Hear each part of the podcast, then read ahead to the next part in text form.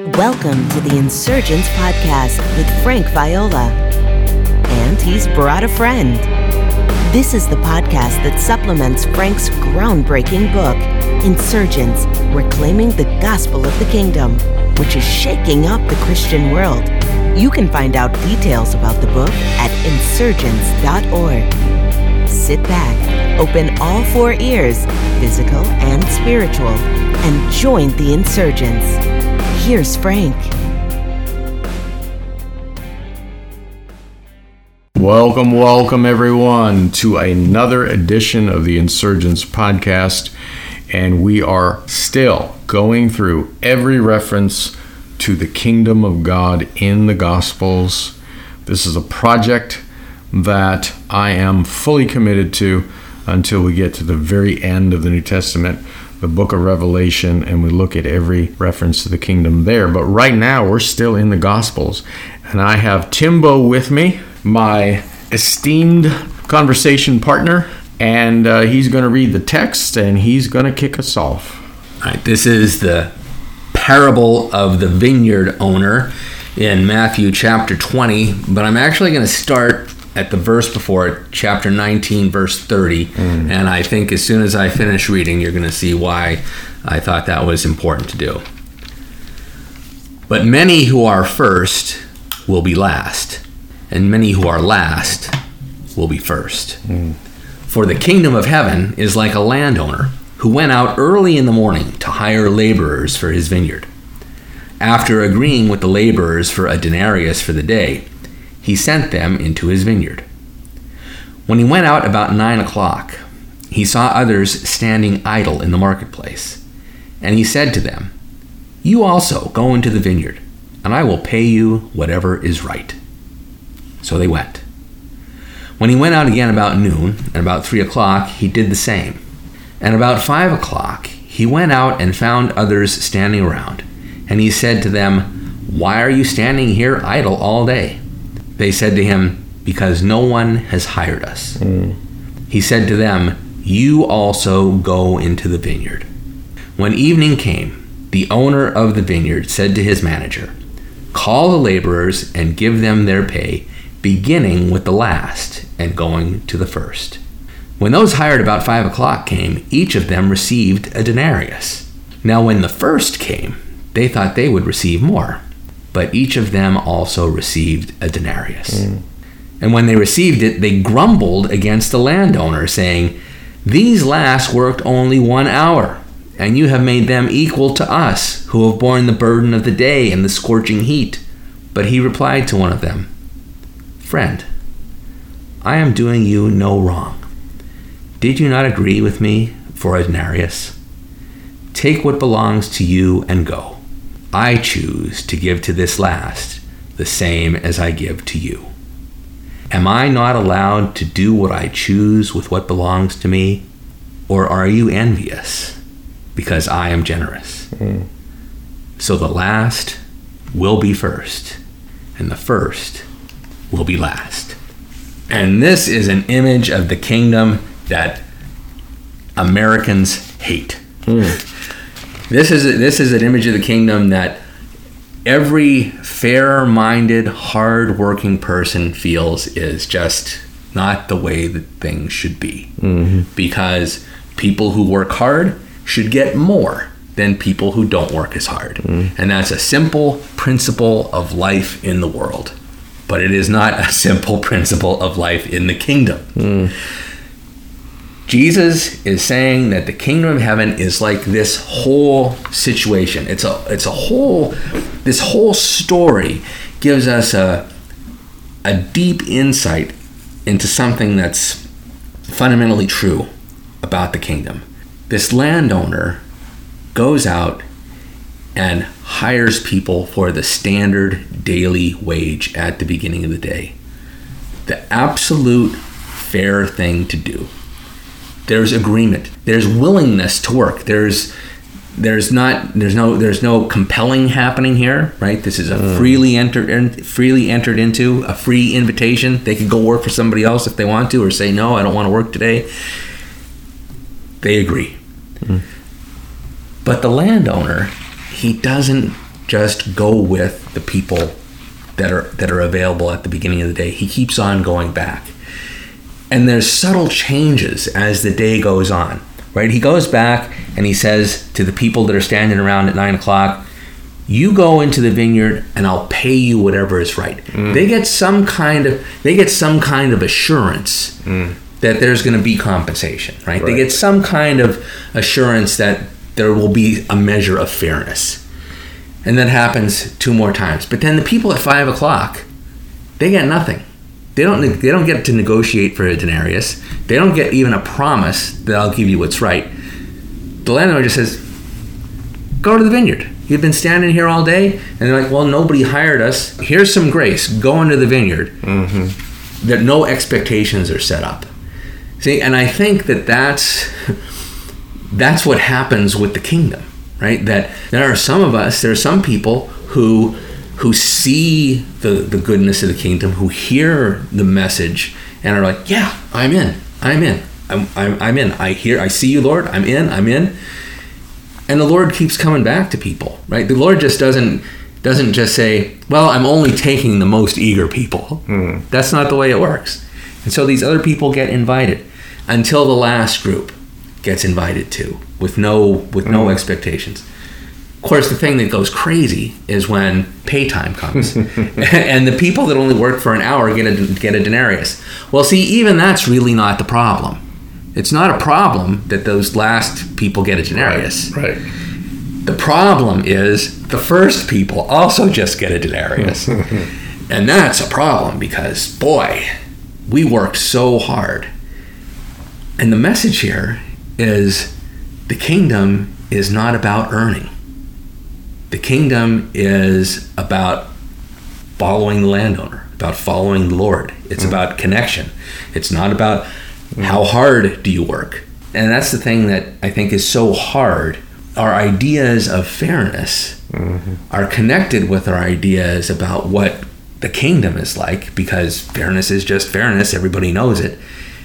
But the Lord is trying to say, no, the only way that there's life, there's only there's there's only life in the kingdom, and it's one life. Mm. The, the, the denarius, the daily wage, it was just enough to live on. If you got half a denarius, you weren't feeding your kids. Mm. Right? If you got a quarter of a denarius, you know, everybody in the family was going to be hungry. So as everybody gets life, everybody gets life. That's the that's the message. And I think it's not a coincidence that this whole story gets framed by but many of our first will be last, and many of our last be first. And then the last be first, and the first will be last. That there's a there's an equality in the mm-hmm. kingdom, mm-hmm. but just inequality of life, right? I mean, know, there are plenty of other passages that talk about rewards, right? But this is about life, eternal life. This is about life. Yet Jesus just continues to parabolize the kingdom, and with this one, it's it's a businessman, right? Hiring workers at different times.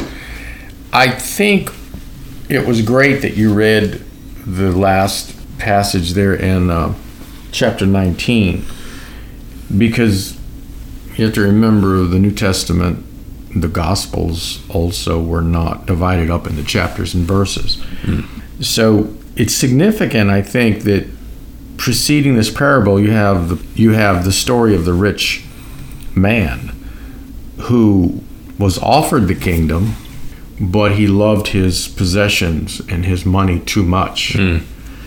And Jesus made some strong statements about the rich entering into the kingdom. And uh, we won't read it, but it's there in chapter 19, beginning with verse 16 onward. But Peter's response when he sees the rich young ruler, uh, when you put all the versions in the Gospels together, it's a it's a rich young man who rules.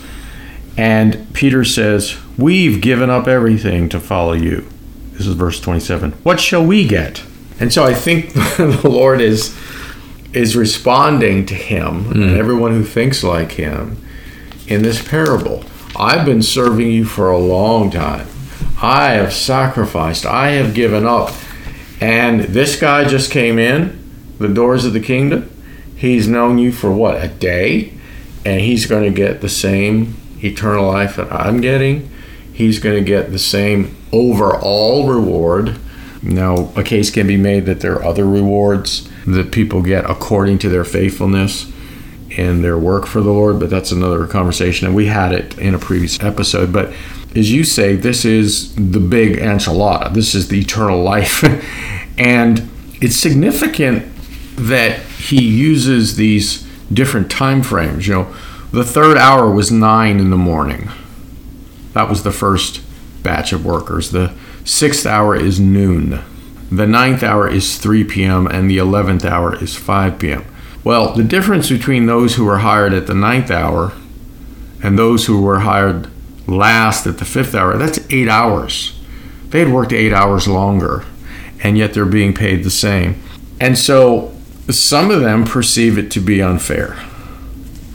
But again, it's all by grace, right? and it's not about earning. The kingdom of God is not quid pro quo. And so this parable is an assault against our justice system of merit, the merit based system that we all grew up with. But grace levels everything out, and we all receive that same reward of eternal life. Some commentators have said that this was Jesus attacking Jewish superiority and elitism because, of course, the Jewish people looked down on the Gentiles. And as the story goes, the Jews came into the kingdom first, and then the Gentiles came after. And so some have said, you know, the Lord was taking dead aim at the anti Gentile bias because the Jews came in first and the Gentiles later. I, I, don't know if that was in his mind. It certainly applies, but I think it can apply to anybody who has been serving the Lord for a long time and may may have this air of superiority toward those who are baby Christians, so to speak, and have just come into the kingdom. This is all about generosity, the generosity of the king, not reciprocity. So it's fascinating, really, especially for an American. And I would hate for somebody to hear this or read it and think, well, I'm just going to wait until I'm on my deathbed because, hey, the last gets the same reward as the first. And so I'm just going to live it up and have a good time. But 2 Corinthians 6 2 says, Today is the salvation. And for the person who waits the last hour just before the grave to put off repentance, the truth is it's unlikely that they're actually going to repent, even though they think they may. What say you? Well, and in the parable, all the people respond when they're invited. The people at night, there aren't some people at nine o'clock in the morning who say, uh, you know what, well, it's kind of it's going to be too hot working around noon. Why don't you come back at five and invite me then? That's not the way that it works. It's just that the invitation keeps coming, and there's not a problem until it's mm. clear that the people that get the last invitation are just as valued mm. as the as the people that came first. Mm. Those those guys that are working at first, they would have been, hey, got my job, got a good day's work in, got my denarius, life is great. Mm-hmm. It's only when the comparison happens, mm. and I think that's I think that's a I think that's a real message for us that there's no comparison in the kingdom. Yeah, comparison will prevent us from enjoying the goodness mm-hmm. of the kingdom.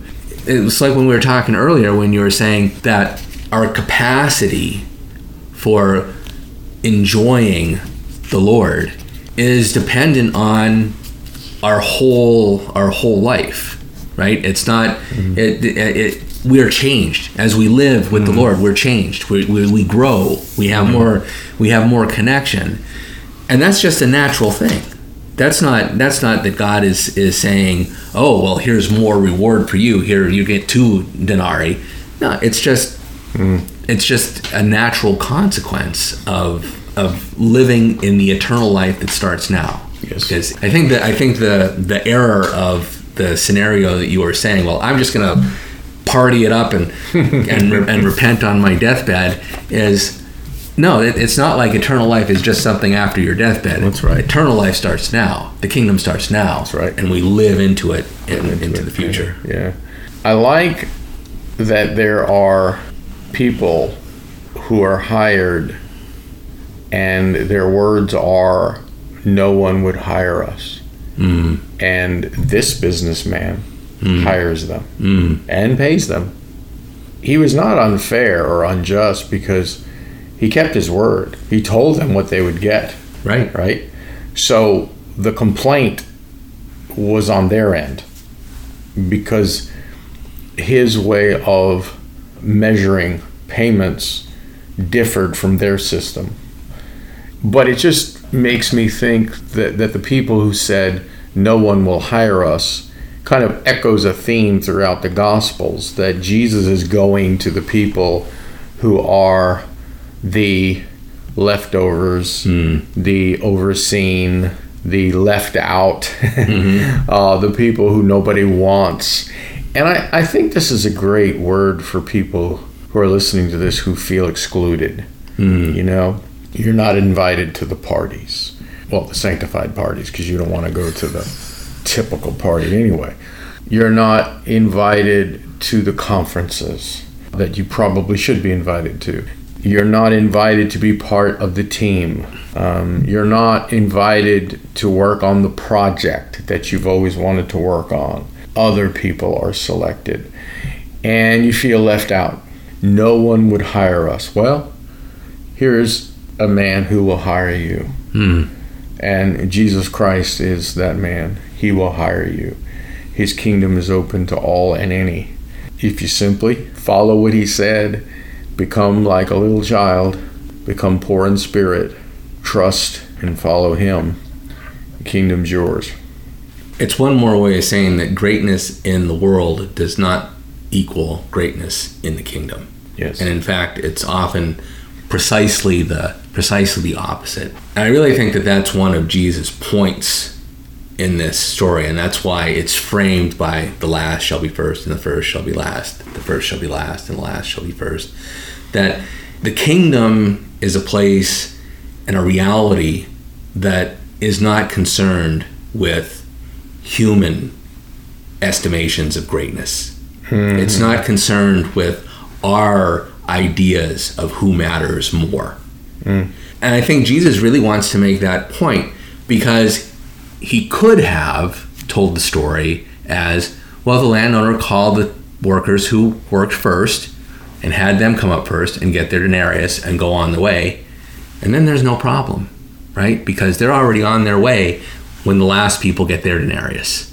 But Jesus wants to Jesus wants to make the point that there is there is a welcome for everybody in the kingdom and that's part of what the kingdom is. And we we are called to to recognize that. Mm-hmm. Mm-hmm. Because you know as we where we started out today how does the kingdom progress? It progresses through frail human beings mm-hmm. right? That's confessing that jesus is the messiah the son of the living god mm. I want to add something to what you said. I think it's very important. I love how you say you know, greatness in the world does not equate to greatness in the kingdom. Brother, that applies to the religious world also. Hmm. Greatness in the religious world, prestige in the religious world, those who are given honor, and those who are esteemed in the religious world has nothing to do with status in the kingdom of God. In hmm. fact, I would say that the greatest people in the kingdom, and I'm using Jesus' phrase because he would use that great in the kingdom, greatest in the kingdom, are people who are not recognized and who are overlooked, hmm. who are ostracized in the religious world and by the religious world, by the gatekeepers and the, the promoters and the people who are uh, at the top of the ladder. The religious world is part of the world system, and I've talked about this at length in the book Insurgence. But there is a good old boys network in modern Christianity. And if you are really following the Lord, completely, fully, and in reality, there's an excellent chance that you're not going to be part of that club because you're not willing to do what's required to get in that club. Mm. I wrote about this recently on my blog, but I think this parable is so beautiful in everything it teaches, but especially for me anyway, I love the fact that some of them said, No one will hire us. Mm. Well, you're going to be on our team. Come on. And we're going to pay you the same as everyone else. Amen. Amen. Amen. Well, we will see you next time. Until then, be safe, be blessed, and be good. If you enjoyed this episode, please subscribe to the Insurgence Podcast and give it a five star review on iTunes. This will help others find it. Also, you can join Frank's unfiltered email list at frankviola.org and receive encouragement, challenges, and insights connected to the gospel of the kingdom. Remember, the insurgence has begun.